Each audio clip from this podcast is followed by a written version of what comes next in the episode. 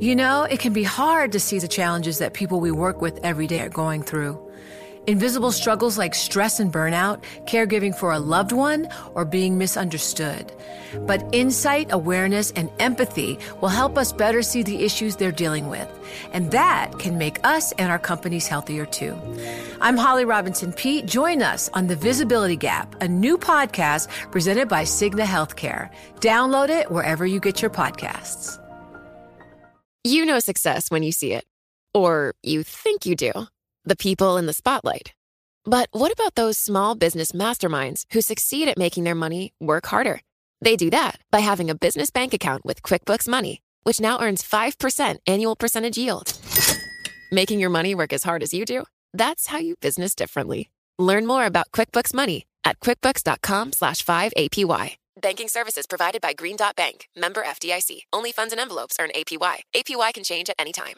The countdown has begun. This May, 1,000 global leaders will gather in Doha for the Qatar Economic Forum powered by Bloomberg, held in conjunction with our official partners, the Qatar Ministry of Commerce and Industry and Media City Qatar, and premier sponsor QNB. Join heads of state, influential ministers, and leading CEOs to make new connections and gain unique insights. Learn more at QatarEconomicForum.com.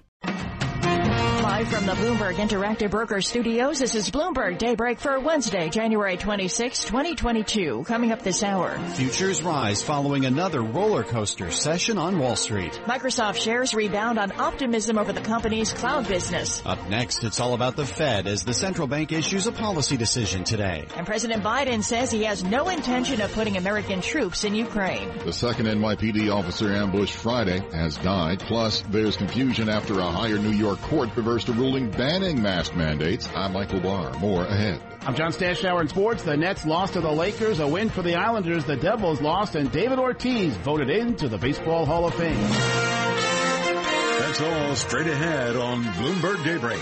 On Bloomberg 1130 New York. Bloomberg 99.1 Washington, D.C.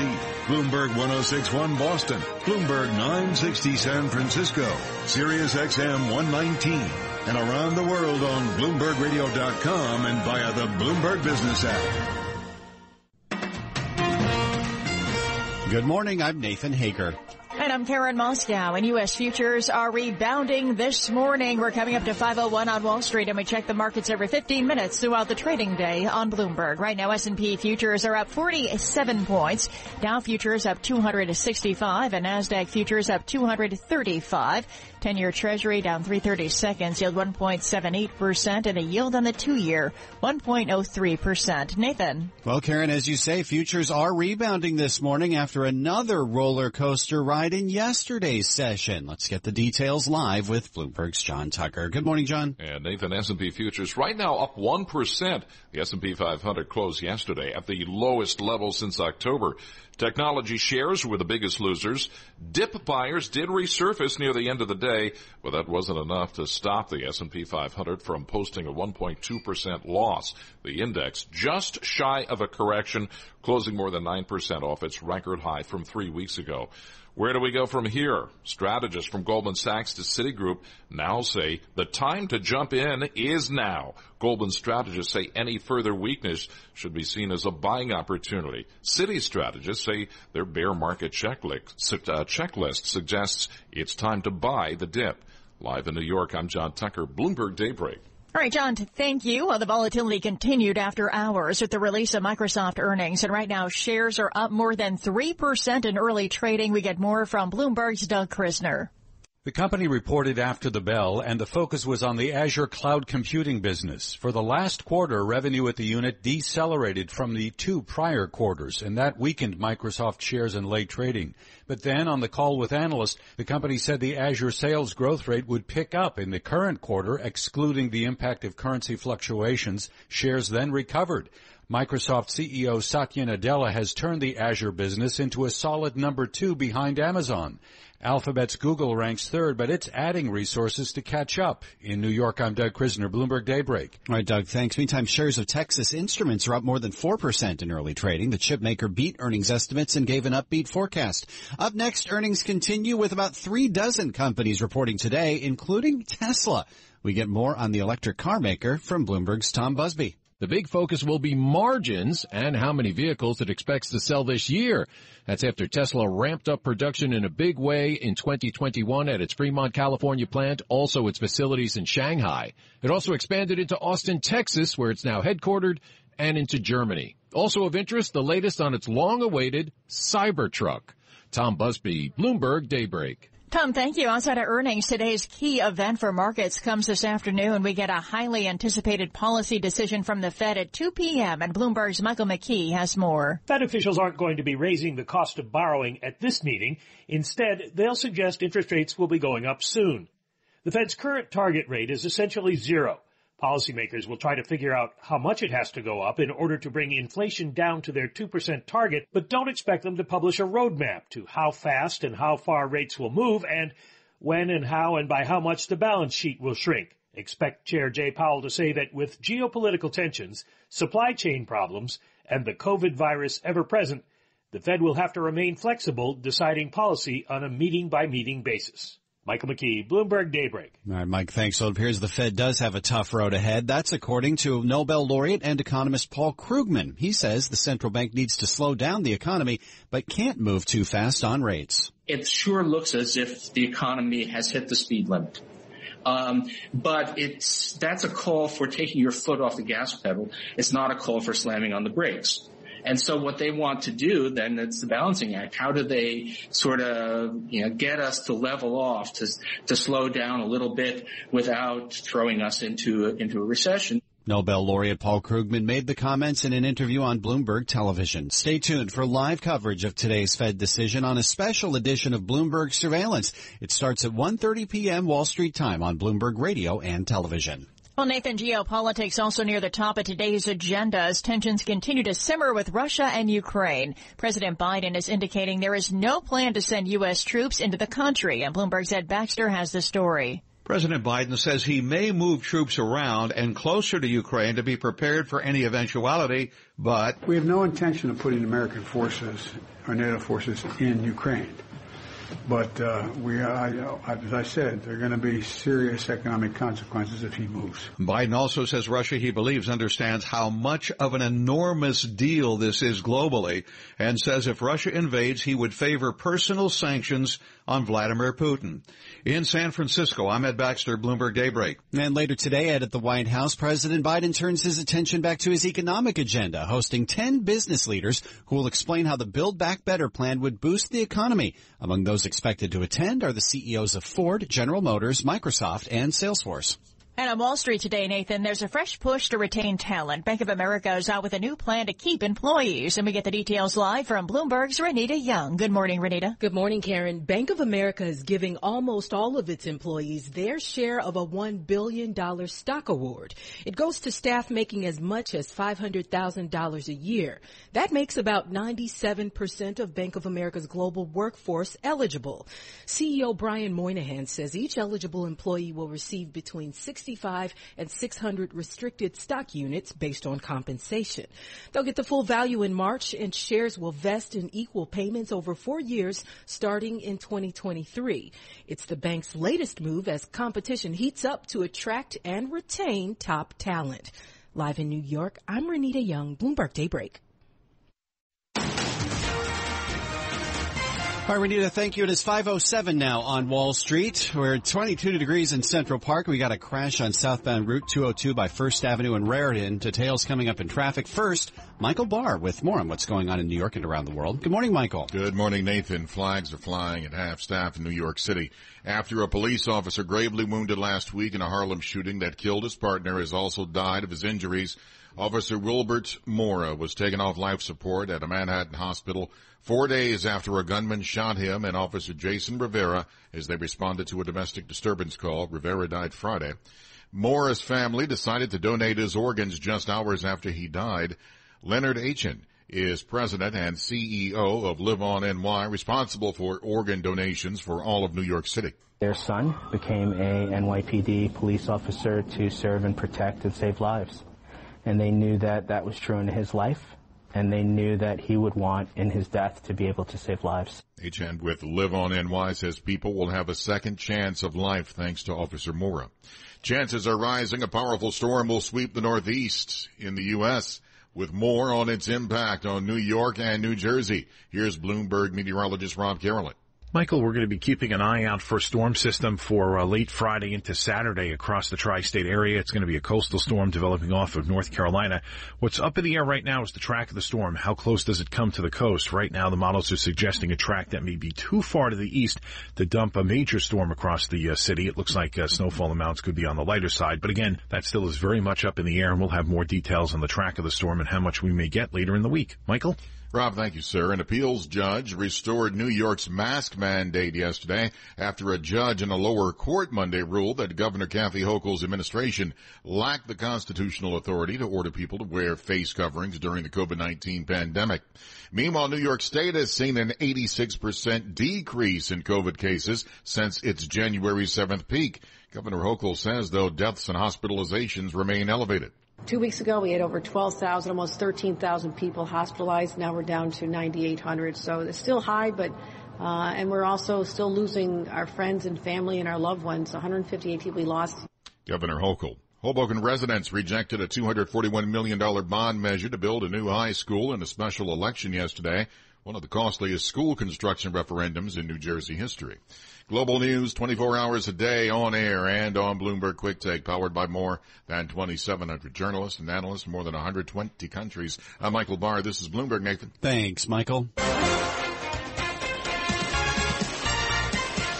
Coming up to 5:10 on Wall Street, time for the Bloomberg Sports Update. Good morning, John Stashower. Good morning, Nathan. The Nets have issues right now. Kevin Durant is injured. Kyrie Irving can't play home games. And a report that James Harden doesn't like living in Brooklyn and will opt out and explore signing with a different team as a free agent next summer. The Nets lost at Barclays, where their record is just 12-12. Beaten by the Lakers, who came in under 500, 106-96. LeBron James scored 33 points.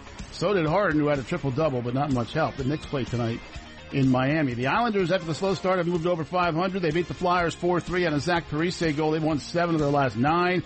The Devils have lost 5 of 6, beaten at home by Dallas 5-1. College hoops, Rick Pitino's Iona Gales are 17-3 with a win at Siena. Rutgers, Fordham, and Columbia all lost. Australian Open, there'll be an American in each of tomorrow morning's 2 women's semifinal matches. Madison Keys will play the top seed Ash Barty, who has not yet lost a set, and Danielle Collins advanced. She'll take on Iga Swiatek. She won her quarterfinal match in 3 sets. It took 3 hours in 97-degree heat.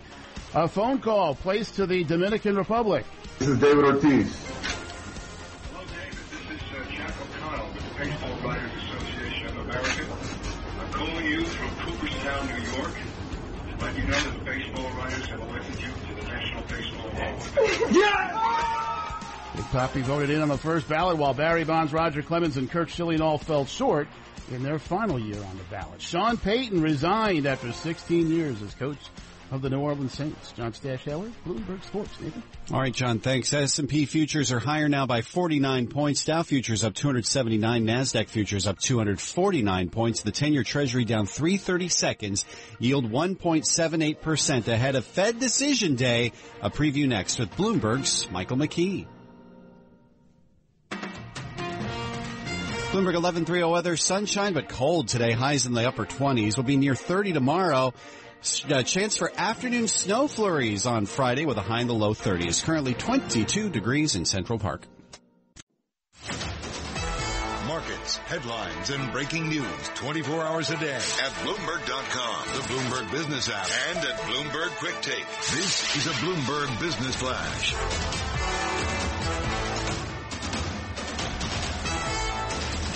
And I'm Karen Moscow. NASDAQ futures are signaling a sharp rebound as investors return to risk assets, and strategists recommended buying the dip following the sell-off. And this is all ahead of a Federal Reserve interest rate decision as well. We check the markets every 15 minutes throughout the trading day on Bloomberg. S&P futures are up 50 points this morning. Dow futures up 277. And NASDAQ futures up 253, or 1.8%. The DAX in Germany's up 2.2%. 10-year Treasury down 330 seconds. Yield 1.77%. The yield on the 2-year, 1.03%. NYMEX crude oil is up 0.6%, or 52 cents, at $86.13 a barrel. COMEX gold at down 0.3%, or $5.40, at $18.49.60 an ounce. The euro, 1.1281 against the dollar. British pound, 1.3498. And the yen's at 114.17. Bitcoin this morning moving higher at $37,690. Today we are watching for reports on wholesale inventories at 8:30 Wall Street time. At 10, it's new home sales. And we get the Fed's interest rate decision at 2. That's a Bloomberg Business Flash. Now here's Michael Barr with more on what's going on around the world. Michael, good morning. Good morning, Karen. Fearful of a Russian invasion into Ukraine, the U.S. and NATO allies are ramping up efforts for a diplomatic solution. Today, France will hold high-level meetings aimed at easing tensions between the two countries. But President Biden is warning the 8,500 U.S. troops on standby to Europe may be deployed sooner than later. Russia denies it plans to invade Ukraine. In the NBA, the Nets and Wizards lost. The Celtics and Warriors won. In the NHL, the Islanders won. The Devils lost. Red Sox great David Ortiz was elected to the Baseball Hall of Fame in his first turn on the ballot. Steroid-tainted stars Barry Bonds and Roger Clemens were denied entry into Cooperstown in their final year under consideration. Global news, 24 hours a day on air and on Bloomberg Quick Take, powered by more than 2,700 journalists and analysts in more than 120 countries. I'm Michael Barr. This is Bloomberg, Nathan. Okay, Michael. Thanks. It's 5:19 on Wall Street, live from the Bloomberg Interactive Broker Studios. This is Bloomberg Daybreak as we look ahead to a Federal Reserve policy decision coming down at 2 p.m. Wall Street time. Let's get a preview now. Bloomberg Global Economics correspondent Michael McKee is with us in our studios this morning. Mike, good to have you with us. And with all the volatility we've seen in the lead up to this meeting, you got to wonder what, if anything, the Fed is going to do or say to address it. Probably nothing. I would imagine that Jay Powell will be asked about it in his news conference. However, when markets go up, markets go down, the Fed can't do a whole lot about that. They only worry if the markets are disrupted, as they were in March of 2020 when they cut rates and nothing was moving. People couldn't sell. People couldn't buy. But as long as you can buy and sell, they leave you to your own devices. But it's very interesting as well to hear from a number of economists who are trying to prod the Fed one way or the other. On the one hand, you've got the likes of Nobel laureate Paul Krugman saying, you know, maybe don't put the brakes on too fast here. And then you have Mohammed El-Erian, Bloomberg opinion columnist, writing in the Financial Times yesterday, the Fed should stop asset purchases now. I mean, what's the balance the central bank's got to strike here? Well, that's the question that they're going to be answering around the big table today. I think that the idea of stopping the tapering right now is probably a non-starter for a couple reasons. One, because they've prepped the markets for it and people have taken positions in terms of what they have to absorb. And two, because the amount of money that's still left for the Fed to buy is so small. It's like about $50 billion compared to their almost $9 trillion balance sheet. It really doesn't make a difference, and they'd rather be predictable. And so I would expect them to go ahead, finish the taper, and all eyes will be on the March meeting for a rate announcement. And what is the expectation going in on what the Fed could say about that March meeting? There's a lot of pricing in at this point about whether there's going to be a 25 basis point hike, even a 50 basis point hike. Could we get some kind of signal from Chairman Powell on what they're thinking? Well, no question, that's a question that he will be asked about 25 versus 50. But the 50 basis point idea has sort of faded from people's minds over the last week as they consider why the Fed might do it. There are still a lot of potential weaknesses out there, what happens with China and supply chains because of the COVID variant there, the possibility of a new variant, and the geopolitical tensions in Ukraine. All that could mean that the Fed is going to be faced with an economy that is really slowing, and the numbers for this quarter are already not great. So 25 basis points has become the consensus for what they're going to do. The statement has said for months and months, we're going to wait until there's substantial progress toward our twin mandates of full employment and price stability. And now we've got full employment, but we're way above the 2% price stability target. So expect them to say something like conditions have evolved to make a move towards tighter monetary conditions possible in the next few meetings or sometime soon, a euphemism for March. In our last minute here, Mike, you know you're going to be taking part in the news conference. What are you wanting to ask Chairman Powell today?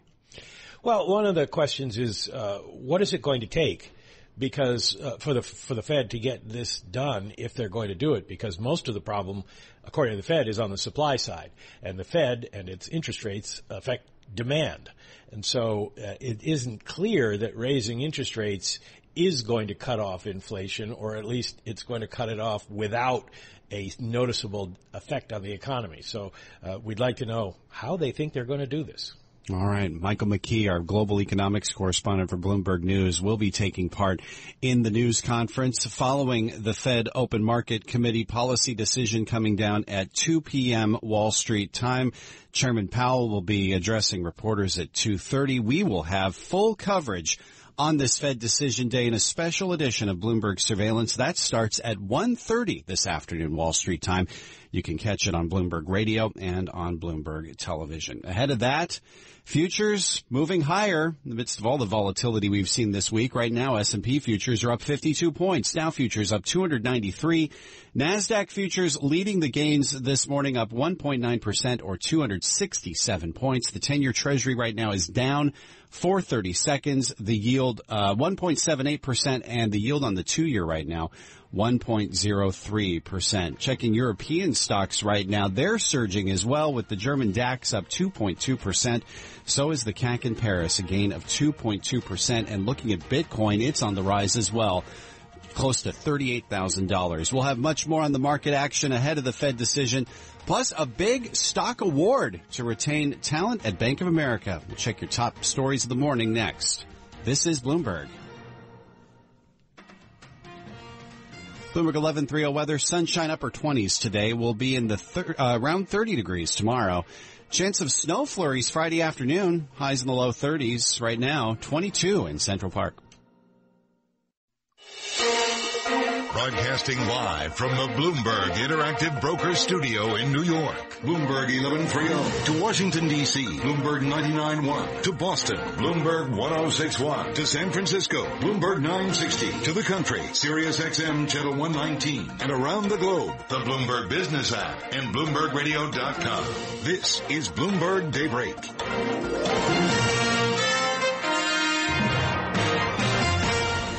It's 5:30 on Wall Street. Good morning. I'm Nathan Hager. And I'm Karen Moscow. We're just about 4 hours away from the open of U.S. trading. Let's get you up to date on the news you need to know at this hour. U.S. futures are higher following another roller coaster ride on Wall Street. We get the details live with Bloomberg's John Tucker. John. And Karen, S&P futures right now up 1.2%. But global stocks still on course for their worst month since the start of the pandemic. The S&P 500 heading for its worst January on record after yesterday's 1.2% decline. The NASDAQ Composite Index fell 2.3%. But there are signs the sell-off could ease. Wall Street's fear gauge, the VIX, fell from a one-year high, snapping 6 days of gains. And now strategists from Goldman Sachs to Citigroup say it's time to buy. Live in New York, I'm John Tucker, Bloomberg Daybreak. And John, it was a roller coaster ride for Microsoft investors as well. After the bell, the stock fell 6% on a revenue decline from its cloud computing business. But on the conference call, Microsoft executives said the Azure business can still drive growth, and that soothed concerns. Right now, Microsoft shares are up nearly 4% in the pre-market. Shares of Texas Instruments up in early trading. The chipmaker's earnings and forecast beat estimates. Up next, we get results from about 3 dozen companies, including Tesla. Analysts predict year-over-year growth approaching 200% for Tesla. Well, today's big agenda item, Karen, is certainly the Federal Reserve. The central bank issues a policy decision and is expected to signal a March rate hike. We get more from Bloomberg's Vinny Del Giudice. Bloomberg Economics says the Fed's goal is telegraphing a March rate increase as well as a balance sheet runoff in the aftermath of the COVID-19 economic rescue.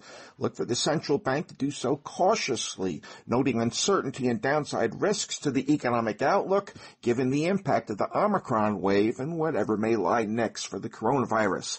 Vinita Aljudice, Bloomberg Daybreak. Finney, thank you. And on Wall Street today, there's a fresh push to retain talent, this time from Bank of America. We get the details live from Bloomberg's Renita Young. Good morning, Renita. Good morning, Karen. Bank of America is giving almost all of its employees their share of a $1 billion stock award. It goes to staff making as much as $500,000 a year. That makes about 97% of Bank of America's global workforce eligible. CEO Brian Moynihan says each eligible employee will receive between 65 and 600 restricted stock units based on compensation, and they'll get the full value in March, and shares will vest in equal payments over 4 years. Live in New York, I'm Renita Young, Bloomberg Daybreak. Okay, Renita, thank you. Straight ahead, we'll check your latest local headlines and sports. This is Bloomberg. And at 5:33 on Wall Street, it's 22 degrees in Central Park. Northbound Route 15 is closed at White Lake Road in Lafayette. Details coming up in traffic. First, Michael Barr with what else is going on in New York and around the world. Michael. Nathan, thank you, sir. President Joe Biden said he would consider personally sanctioning Vladimir Putin if he orders an invasion of Ukraine, escalating the U.S. effort to deter the Russian leader from war. President Biden told reporters that there will be action should Russia's president decide to escalate things. Not only in terms of economic consequences and political consequences, but it'll be enormous consequences worldwide. This would be the largest, if he were to move in with all those forces, it would be the largest invasion since World War II. Russia denies it has any intentions of an invasion. Congressman Sean Casten of Illinois spoke about the Ukraine crisis and supporting Congress for sanctions. What we're talking about right now is putting defensive weapons in place, putting defensive troops in place, and not declaring war, but making it clear to Putin that there are consequences if he crosses a line. Congressman Casten spoke with Bloomberg's Joe Matthew. Tributes are pouring in for fallen NYPD officer Wilbert Mora. He died yesterday, the second NYPD officer to die in Friday's Harlem shooting. The 27-year-old's organs were donated just hours after he died. Leonard Aitchen is the president and CEO of Live On NY, responsible for organ donations for all of New York City. And such a tragic story for New York, but people will have a second chance of life thanks to the generosity of the Mora family and Officer Mora. Leonard Aitchen, president and CEO of Live On NY. The chances are rising a powerful storm will sweep the northeast of the U.S. late Friday into Saturday, bringing heavy snow, rain, and winds. It could potentially disrupt air, rail, and road transportation as far south as New York and New Jersey.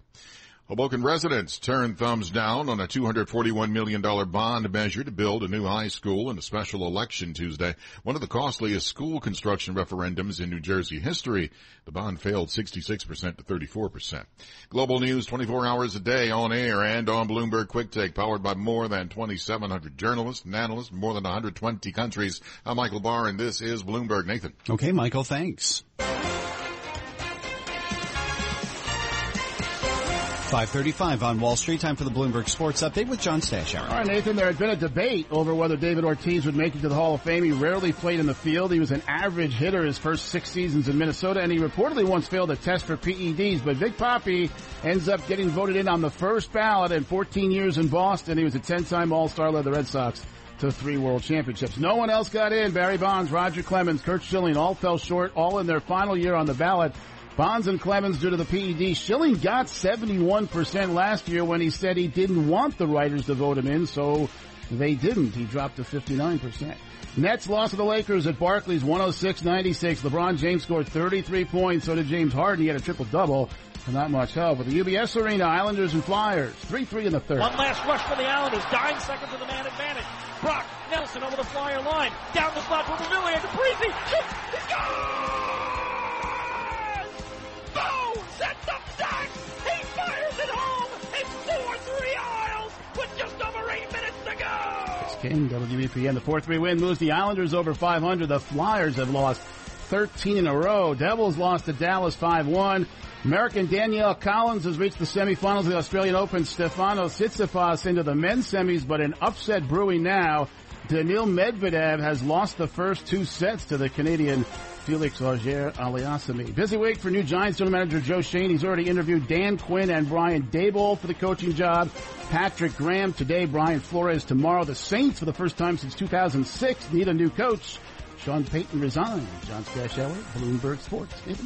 Okay, John, thank you. It's 5:37 on Wall Street. Time for the Tri-State Business Report with Bloomberg's Ed Corey. Park Avenue's office towers are undergoing renovations in an effort to retain tenants. Leverhouse is embarking on a $100 million overhaul. Dow Jones reports the Seagram building is also undergoing major renovations, and the Park Avenue headquarters of J.P. Morgan Chase is being rebuilt. New York City will not investigate Elio's, an Upper East Side restaurant, for allowing Sarah Palin to dine indoors Saturday without asking for proof that she had a COVID vaccination. A spokesman for the city tells The Times the incident was not observed by a city inspector. Well, last year, Philip Morris relocated its headquarters from New York City to Stamford. Anti-tobacco activists said the move would be a test of Governor Ned Lamont's support for a ban on flavored vaping products. Lamont says he's still committed to that, but won't guarantee the proposal will be in his midterm budget plan. That's your Bloomberg Tri-State Business Report. I'm Ed Corey. Thanks, Ed. It's 5:38 on Wall Street. Bloomberg Radio is on the air from San Francisco to New York, London to Hong Kong. Let's check in with our global news team for some of the top stories heard on our 300 affiliate radio stations around the world. I'm Courtney Donahoe on KGRH in Houston. Almost 80% of Americans expect higher inflation in the next 6 months. I'm Steve Potusk, and on KNX in Los Angeles, we're talking about Activision Blizzard's next 3 Call of Duty games going to both future owner Microsoft's Xbox and Sony's PlayStation. I'm Caroline Hepburn, Bloomberg DAB Digital Radio in London. We're reporting that most global finance firms are planning to establish or expand in the UK this year. That's according to EY. I'm Ed Corey on WWJ in Detroit. I'm reporting online used car sales tools are hot in the auto industry. Those are some of the stories our 2,700 Bloomberg journalists and analysts are working on this morning around the world. It's 5:39 on Wall Street. The following is an editorial from Bloomberg Opinion. The Democrats' ambitious Build Back Better package has stalled in Congress with little hope of recovery. But the most valuable parts of the plan could still be salvaged. They just need to be recast in a more fiscally responsible form. After all, the most important parts of Build Back Better, its proposals to fight climate change, reduce child poverty, and expand preschool and child care, are valuable on the merits. The problem is that funding them appropriately demands more revenue than the plan originally called for. To bridge the gap, Biden should suggest trimming some outlays and looking elsewhere for additional funds. A plan revised along these lines would still be ambitious, but it would also look better to moderate Democrats and perhaps to a few open-minded Republicans as well. Only then would it stand a chance of actually becoming law. This editorial was written by the Bloomberg Opinion editorial board. I'm David Shipley. For more Bloomberg Opinion, please go to Bloomberg.com/opinion or OPI and go on the Bloomberg terminal. This has been Bloomberg Opinion. And you can hear Bloomberg Opinion editorials every weekday at this time. Terminal customers can read more at OPI and go. Futures rebounding. S&P futures up 56 points right now. Dow futures up 323 points and NASDAQ futures are higher by 277 points. The 10-year Treasury is down 430 seconds. The yield 1.78% on this Fed decision day. We'll preview it next with BMO senior economist Jennifer Lee. Stay with us. This is Bloomberg. Bloomberg 11:30 weather, sunny and cold today, upper 20s. Will be near 30 tomorrow under sunshine. By Friday afternoon, snow showers possible, low 30s. Currently clear and 22 degrees in Central Park. Markets, headlines, and breaking news 24 hours a day at Bloomberg.com, the Bloomberg Business app, and at Bloomberg Quick Take. This is a Bloomberg Business Flash.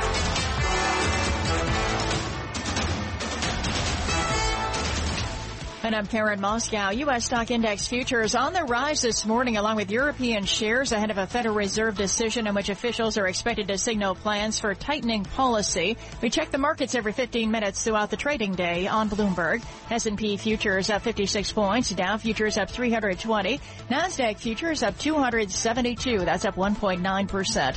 The DAX in Germany's up 2%. The 10-year Treasury down 5/32, yield 1.78%. Yield on the 2-year, 1.03%. NYMEX crude oil is up 0.6% or 48 cents at $86.08 a barrel. COMEX gold down 0.3% or $5.50 at $18.49.50 an ounce. The euro 1.1279 against the dollar. British pound 1.3508 and the yen's at 114.19. Bitcoin this morning also moving higher at $37,800. That's a Bloomberg Business Flash. Now here's Michael Barr with more on what's going on around the world. Michael. Karen, thank you very much. The U.S. and NATO are increasing military commitments to the Baltics and Eastern Europe as fears over Russia invading Ukraine continue to rise. Denmark, France, and Spain are all sending or offering to send military assistance to various parts of the continent. Meanwhile, European negotiators meet in Paris today. Russia denies it has any intention to invade, even though 100,000 of its troops are at Ukraine's border.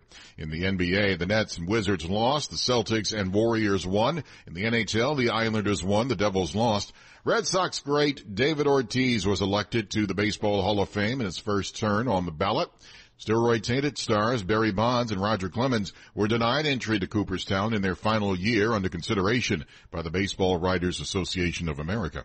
Global news 24 hours a day on air and on Bloomberg Quick Take, powered by more than 2,700 journalists and analysts in more than 120 countries. I'm Michael Barr. This is Bloomberg. Nathan. Okay, Michael, thanks. It's 5:49 on Wall Street, live from the Bloomberg Interactive Broker Studios. This is Bloomberg Daybreak as we continue our coverage on this Fed Decision Day. We're joined this morning by Jennifer Lee, senior economist at BMO Capital Markets, as we look ahead to the Open Market Committee's decision at 2 p.m. Wall Street time. Jen, good morning. A lot of expectation, of course, in the markets for rate hikes and balance sheet tightening this year. What are you looking for from the Fed today? Oh, good morning. You know, okay, I will have to say I love all this central bank stuff as much as the next guy, but I will be very glad when all this is out in the open at 2 p.m. Eastern, you know. Our base case scenario right now as it stands is for the Fed to sort of change the forward guidance a little bit and lay the groundwork for rate hikes to start in March, you know, using different language that they probably used in the past, like how they're going to assess progress and, you know, and feel that, you know, the case for an increase and the Fed funds rate has continued to strengthen. So we're looking for that to happen and signal that asset purchases will be ending by mid-March. And it'll be very interesting, by the way, to think or to hear what they're going to talk about in terms of QT as well and finally reducing the balance sheet. Yeah, certainly. There's been some discussion about starting the unwind as soon as July. Do you think we could get further clarity on that? We should. I think it was at the last meeting, or maybe it was at his nomination hearing in January, but he did say that we will start discussing it at the next meeting. So, you know, I'm sure this is going to be discussed, and he will hopefully give us some hints about what their plans are going to be. But I think he said it's going to take a number of meetings to sort of hammer out all the details because it's probably going to be complicated. Do you think the market's getting this right, the expectation for 4 rate hikes this year when the dot plot's still penciling in 3? I don't completely trust the dot plot. I remember a long time ago Janet Yellen saying, you know, don't put too many of your eggs in the dot plot basket. But I think 4 rate hikes is sort of the consensus view. It's certainly our view right now. But it's interesting how, you know, everyone has been, the market has been rushing almost, adding it, going in from like 2 hikes to 3 to 4, and there's even chatter about 5 right now. But I think 4 sounds like a very reasonable number of times to hike. What do you think the Fed needs to do, if anything, to address the volatility we've seen in markets this week? It seems as though market participants are really trying to prod the Fed here. Do you think we're going to get any discussion of that from Chairman Powell today? I think that's a great question, and I've asked myself that, and being by myself here in my home office. I think because of the volatility, because of all this new geopolitical risk that, you know, that's heating up, you know, as each day goes by. I think because of that, he will probably, you know, again, not push back against the market's expectations of about, you know, 3 or 4 rate hikes this year, but at least he will sort of downplay anything that's even more aggressive. So that's why I sort of, you know, I don't take some of the chatter about a 50 basis point rate hike too seriously because it'll almost be reeking of panic, I think. What do you think the Fed is really focused on right now? Is it just price pressures, the risk of further inflation? Is it further support for the labor market? What's really driving the Fed right now in your view? Can I say all of the above? I think it's got to be inflation. Like, first and foremost, I think it's got to be inflation. It's just been – they have a very unwavering focus right now on inflation. And after being accused of being, asleep at the wheel, I think they're trying to sort of catch up right now. And especially when you had CPI hit, what was it, 7% in December, the highest since 82. And you saw the price pressures hit, a broad range of products. So the supply bottlenecks are still making it worse. And even though, but the good news I would say is that at least we are seeing some little glimmers of little signs that they are starting to ease a little bit. We're seeing it in some of the surveys as well. So that's good news. But of course, as you're mentioning, the job market is still super, super tight. Unemployment rate, near a two-year low at 3.9%, and we're starting to see some of the second-round effects showing up on the wages, with employers basically rolling out the red carpet, throwing out the rose petals to lower workers with higher pay, and that's going to cause inflation to even rise even further. So I think that's the big focus is basically inflation and the job market.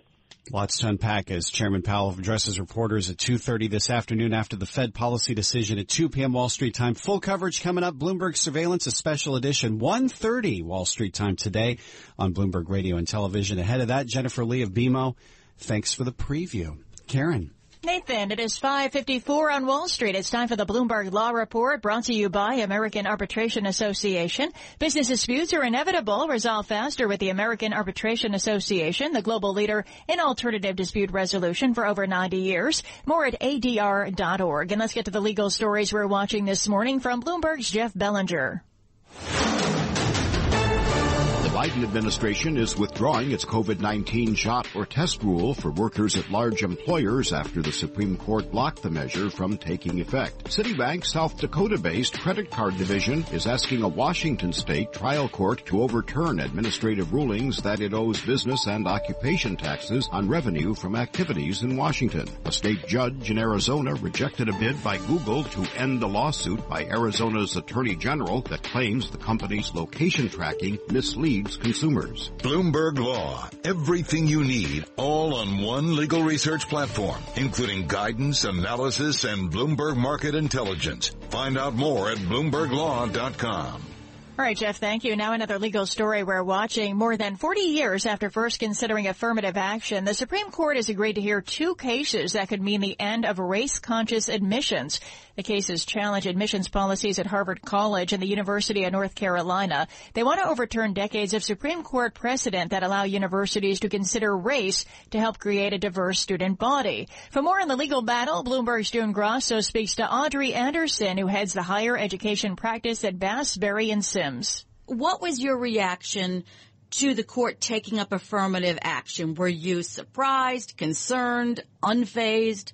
Well, Jim, I wasn't surprised that they granted review of the cases because some of the steps they've taken along the way. They asked for the views of the Solicitor General, wanting to know the United States government's views in the case, which is one clue that they're interested in the issue.